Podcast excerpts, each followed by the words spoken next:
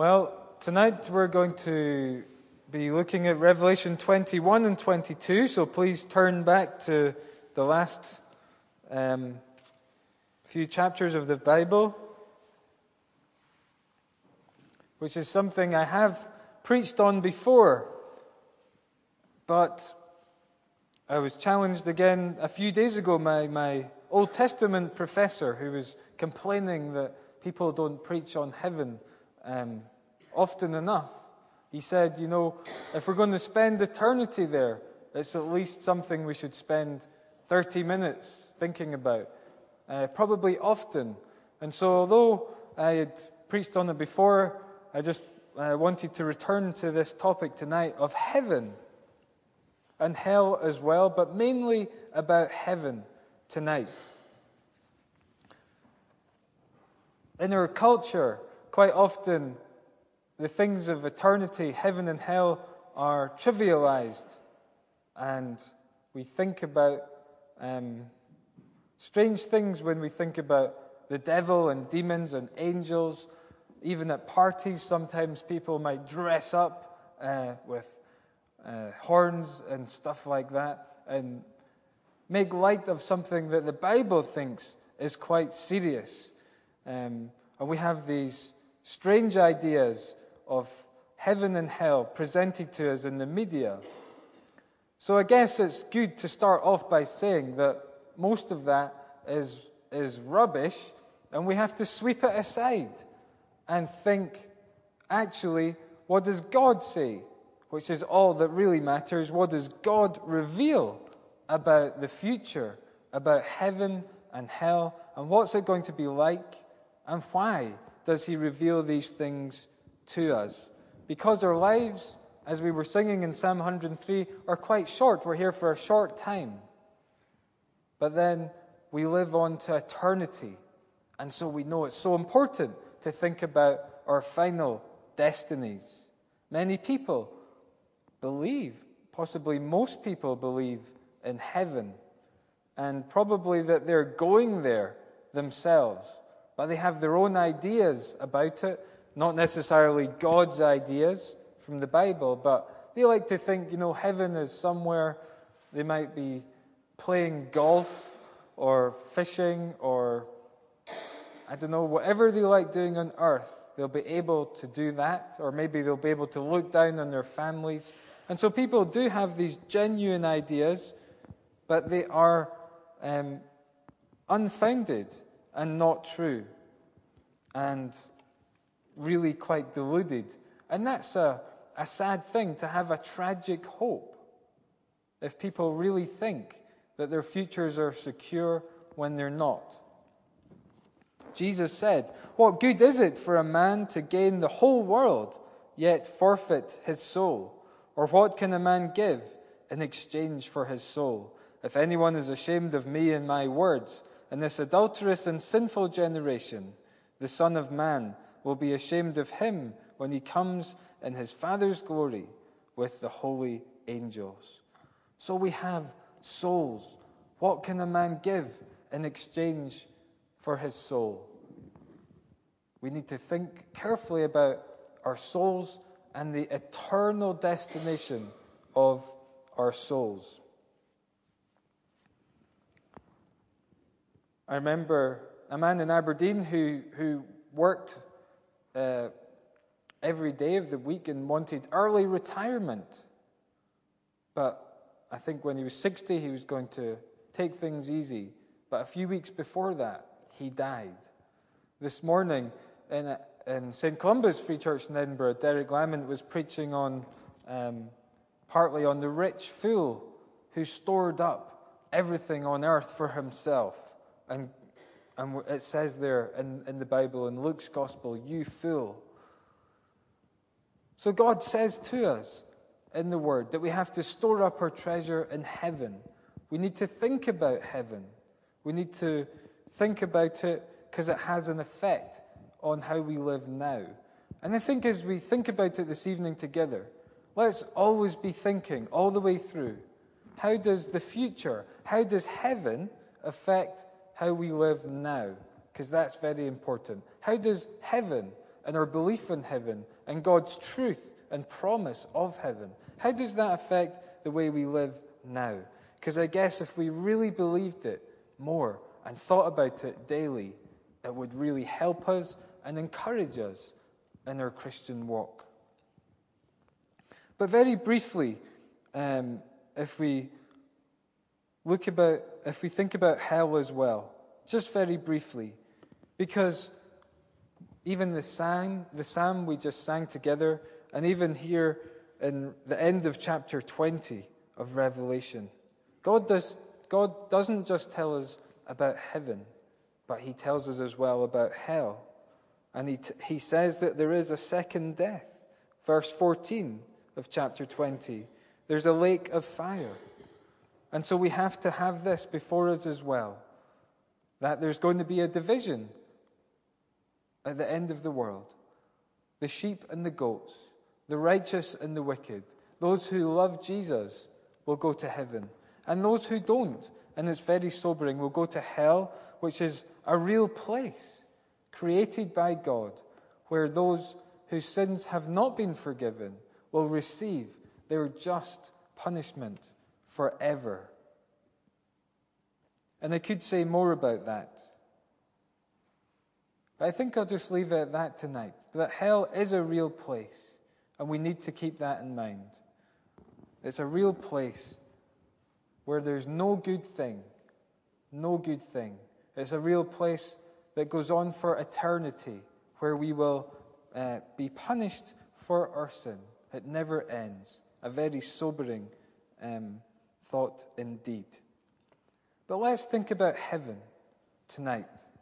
Who will go to heaven and what will heaven be like? Who will go there and what will heaven be like? And it's a challenging question to, to ask ourselves, you know, how much have you and how much have I been thinking about heaven in these last few weeks and months?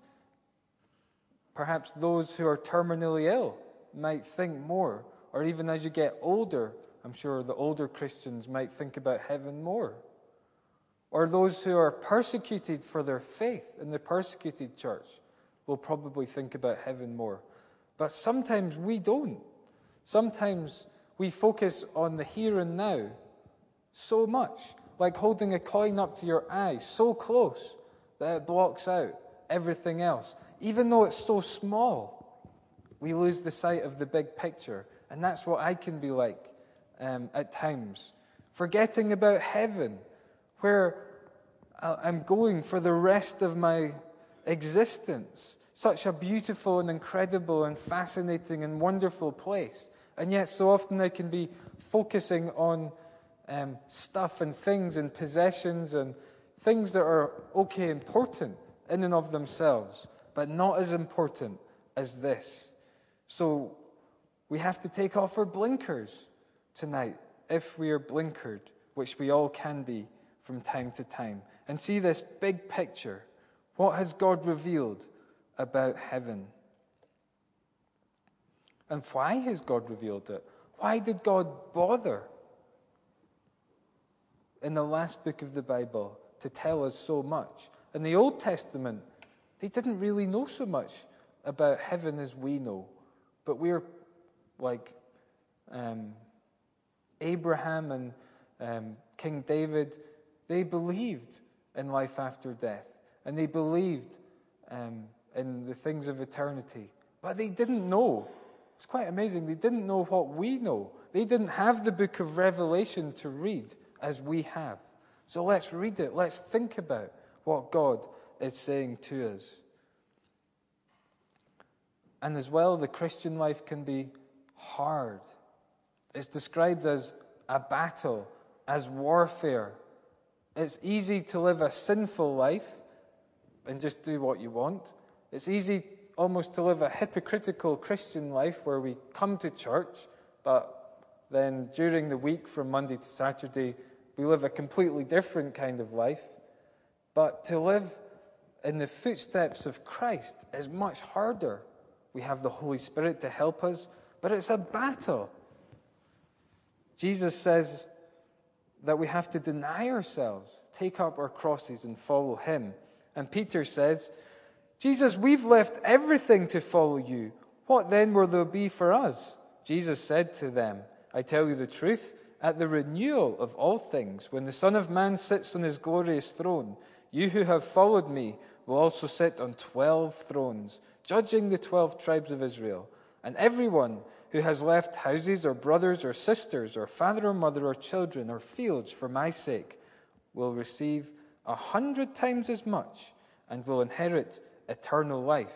But many who are first will be last, and many who are last will be first.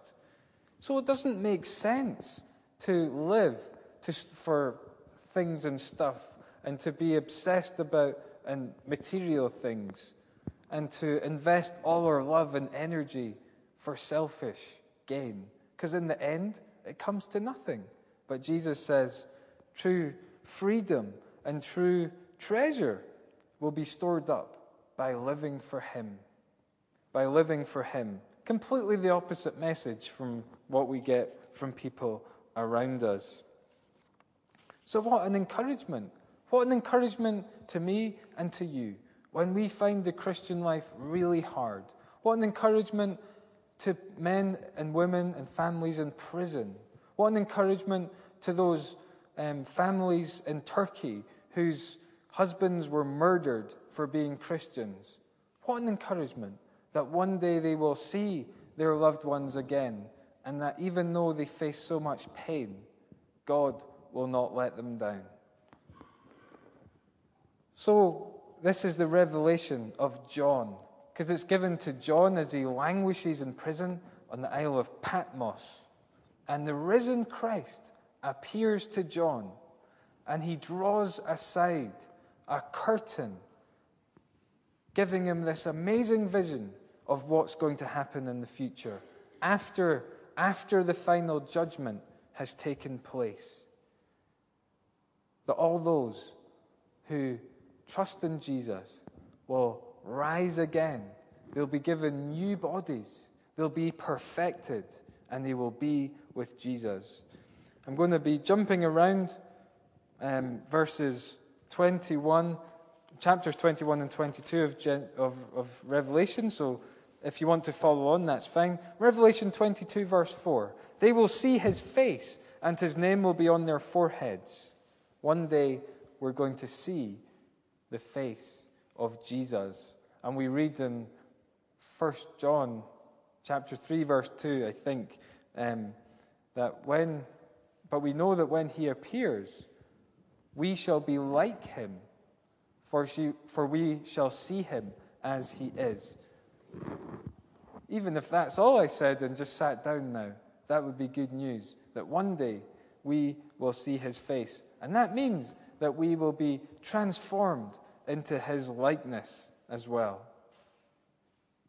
And so, for John, as he's in prison, persecuted for sharing his faith, he can take great encouragement from this vision. It's like a pole star fixed up in the sky, so that when the storm of life, the stormy waters buffet him as they were doing, he can be fixed. He can know no matter what happens, I'm going to heaven.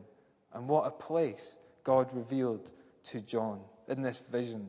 And we need that as well, because if we don't have heaven clearly fixed in our minds and in our hearts, when things do go wrong, we'll be all at sea. But if we have deep rooted faith in what God has revealed, then it will encourage us and help us to persevere. So, what's it going to be like? Well, 20, 21, verse 1. Then I saw a new heaven and a new earth, for the first heaven and the first earth had passed away, and there was no longer any sea. No sea? It seems strange. What does that mean? I like the sea. I'm sure most of us like the sea. Well, we know that there's a lot of imagery in this book, and the image of the sea is in the Old Testament one of judgment. Think of Noah and the flood. Think of Pharaoh's armies who were drowned in judgment. Think of the beasts that come out of the sea in this book in Revelation. So the sea really is a, a picture, a symbol of evil and of conflict and of um, horrible things like that. And so when God says there will be no longer any sea, that's what he's saying. These things will be gone. What does that mean? No more evil. Well, we read in verse 4, 21 verse 4. He will wipe every tear from their eyes. There will be no more death, or mourning, or crying, or pain, for the old order of things has passed away. In other words, in heaven, there'll be no more suffering. Now, I know many people here have suffered in different ways, some more than others. And we know what it means to suffer. And quite simply, it says, in heaven, there'll be no more suffering. There'll be no more death, no more pain. Again, many of us have felt the pain of a loved one passing away. And it's so hard. And our hearts sometimes scream out to God, Why? Why has this happened? Many of us have known so much pain in relationships. But God is saying, There'll be no more crying, no more doctors or nurses or hospitals or sickness, no more cancer, no more strokes. No, these things will be gone. No more pain. Which is a wonderful thought. And we read in chapter 21, verse 27 Nothing impure will ever enter it, nor will anyone who does what is shameful or deceitful, but only those whose names are written in the Lamb's book of life. So there's no possibility of sin entering. Nothing impure will enter it. Nothing's going to spoil it. It won't be like the Garden of Eden, which was so great and beautiful, and Adam and Eve walked with God in the garden in the cool of the day. But there was the fall. But in heaven, nothing impure will ever enter it. There won't be another fall. It will be perfection forever. And we read in 22, verse 3, we read, No longer will there be any curse. No longer will there be any curse. Genesis 3 is such an important passage because we know that that perfection that Adam and Eve enjoyed was lost in so many ways. And even when I uh, read that passage with my kids in their story Bibles and the picture, you know, of Adam and Eve walking out of the garden and the angel with the flaming sword as a barrier, they can't get back in. They can't eat any longer from the tree of life. And it's so poignant, it's so moving. And now, instead of the world being perfect as it was, we have natural disasters, we have floods and famines. Rather than Adam and Eve and their perfect relationship together, we don't have perfect relationship with one another. We have jealousy, we have pride, we have uh, problems in our friendships, problems in our relationships with our parents, with our children, with children, with our friends, with our spouse, all these things. And even worse, murder and rape and horrible things. Horrible things. And so that happened because of the curse. And our relationship, even with ourselves, was broken at the fall, where we think bad thoughts and sometimes even worse. And mental health problems as well come in. And we, we're full of anxiety and worry and fear and all kinds of things. And that's part of living in a fallen world. And more than that, our relationship with God was broken in the fall in Genesis 3, and Adam and Eve were hiding from God in the garden. And so things were messed up, the world gone wrong. But then we read here in Revelation 22, verse 3 no longer will there be any curse. And it's a beautiful verse. No longer will there be any curse. All the garbage, all the sin, all that destroys and messes things up on life now will be swept away. Quite literally swept away, because God's going to renew. It's going to be a new earth, new heavens, new earth, a complete transformation. And that is a beautiful thought. No more pride in our heart, no more lust or jealousy or greed. All these things will be gone. And again, we see this Genesis imagery where now we can eat from the tree of life again, and its leaves bring healing to the nations.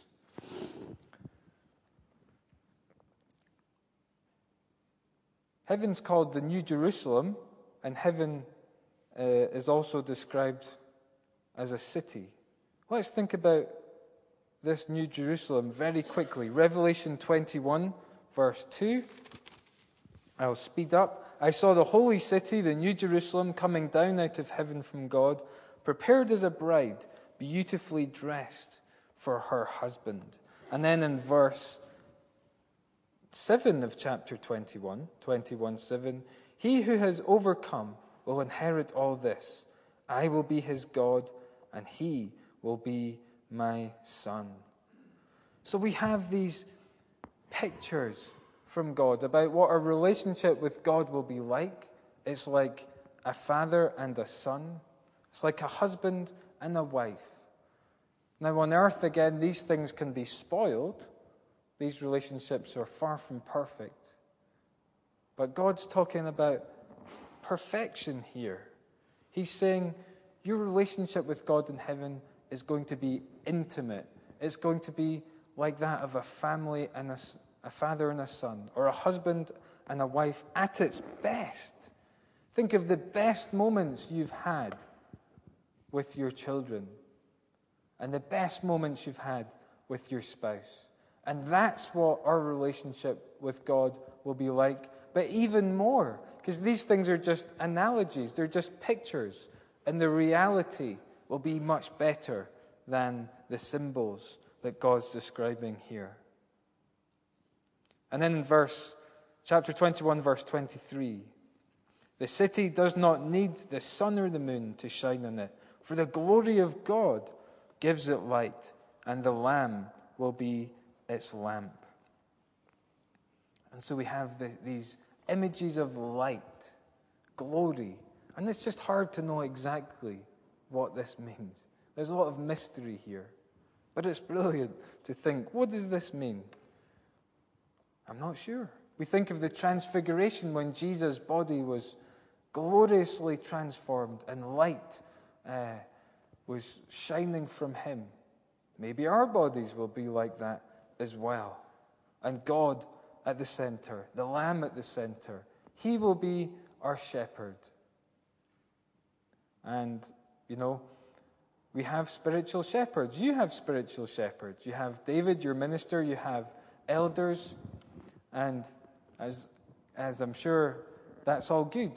But in heaven, you'll have an even better spiritual shepherd because we're told that the Lamb himself, Jesus, will be our, our shepherd, revealing spiritual truths to us.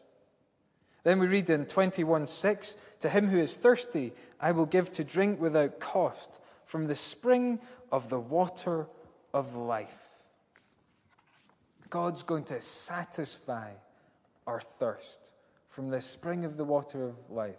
Are you thirsty? Are you thirsty spiritually? Do you want to know God more?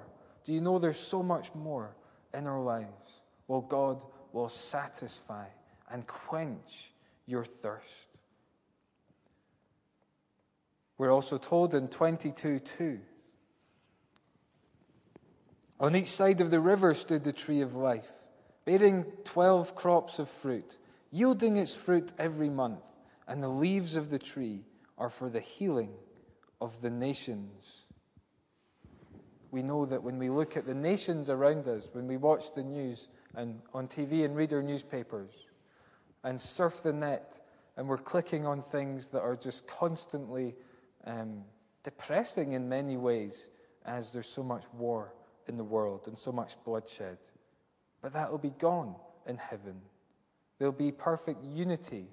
And sadly, even in Christian circles, we can fall out with each other and go in the huff, but not so. In heaven, there'll be the healing um, of the nations. And it's a challenge to all of us that even now, we should be trying to live like this with the help of God's Spirit, of loving one another, not just the people we like in St. Peter's kind of naturally or get on with, but everyone. We should be putting into practice the new community um, already, because one day we'll be a perfected new community. But even now, we are a community. There's only one body in Christ Jesus, and we're part of the same family. A few more things, very briefly. 21:12. Heaven is described as having a great high wall with 12 gates and with 12 angels at the gates. On the gates were written the names of the 12 tribes of Israel. And great high walls are used for defense. Every morning I walk through Princes Street Gardens on, on the way to the college and uh, look up at Edinburgh Castle and its huge, massive walls. And um, I guess now you can destroy castles quite easily with modern weapons. But think back to hundreds of years ago and imagine trying to take that castle. It'd be so hard because of the huge, high walls. And what God is saying here is that heaven will be secure. God's people will be inside, and evil won't be able to get in. They'll be protected. We're not safe, even in our homes, even here. Sometimes when we go out, we're worried we could get attacked, we could get mugged, and that's not very good. But in heaven, we'll have security in that great city. We'll also have perfection. 21 21. The 12 gates were 12 pearls, each, each gate made of a single pearl. The great street of the city was of pure gold, like transparent glass. And there's all this gold imagery that we read of. I don't know, my, I only have one gold thing, uh, my r- wedding ring. I think that's all. But when we think of gold, I'm sure it's about beauty and preciousness. And, you know, we should think about the most beautiful places. I don't think it means when we get to heaven, the, the streets will be literally paved with gold. That's not what it's saying. It'll be a new heaven and a new earth. It's a picture of beauty. The most beautiful views that we enjoy in Dundee, wherever they are, or in this whole area, or in Scotland, or if you've traveled around a lot the world, think of those beautiful scenes and I'm sure heaven will surpass all of them in beauty. So we have all these encouragements of heaven. And I hope that we won't just forget about it um, when we go home and when we wake up tomorrow. But I hope that this revelation of the future will inspire us to live free lives of loving obedience and service to our God, who's so good to us that He's going to give us heaven. Hope that sets us free even more by the power of God's Spirit to love one another and to share the gospel of peace with other people. And in closing, I just want to remind us from 2127 nothing impure will ever enter heaven. Nothing impure. So if I ask myself, how can I go to heaven? How can I go because I'm impure. Even today, I've sinned against God greatly. And we know that as Christians, that we sin against them day by day by day. And our sins stack up and mount up, and we deserve God's punishment. So, how can we, if nothing impure enters, how can you go there? How can I go there? Well, we know, and we want to remind ourselves that we can go there only because of the Lamb of God. This Lamb of God whose blood was shed, the Lamb of God who takes away the sin of the world. Only if you trust in Jesus will you go to heaven. We might have heard it a thousand times, but we need to say it. We need to remind ourselves of the importance of that fact that it's not an automatic thing that you will go to heaven. You can go to heaven. You're invited to go to heaven. Everyone is invited to go. But there's something you need to do, and that is trust in Jesus. You need to receive his forgiveness, and then his blood will cleanse us from all sin, and we won't be impure in God's sight anymore. And we're able to go there and be with God forever. Let's bow our head and pray. Our God, our loving Father, we thank you for this revelation that you give us. We pray that it would inspire us, especially when the battle of our Christian lives uh, grows fierce and the evil one tries to discourage us. And especially at times when we may face persecution and great difficulty. Lord, may you encourage our hearts, even day by day May we think of the future that awaits us. Help us too, Lord, to think of the, the great reality of hell as well. That there is that place of suffering and eternal judgment for those who are outside. And Lord, may these sobering realities encourage us to share our faith with those around us. Lord, bless your word to us, we pray. Lord, again, we want to remember um, the Millers and the McLeods. We thank you for these recent marriages. And we pray for your protection upon them. And we pray that together they would bring great, great glory to you and that they would be a blessing um, to those around them. Lord, we pray for each one of us, wherever we are in our spiritual journey tonight that you would bless your word to us, that indeed we would not forget, but that we would set our hearts on heavenly things, and that in doing so we might be transformed by the renewing of our minds. We ask this in Jesus' name. Amen.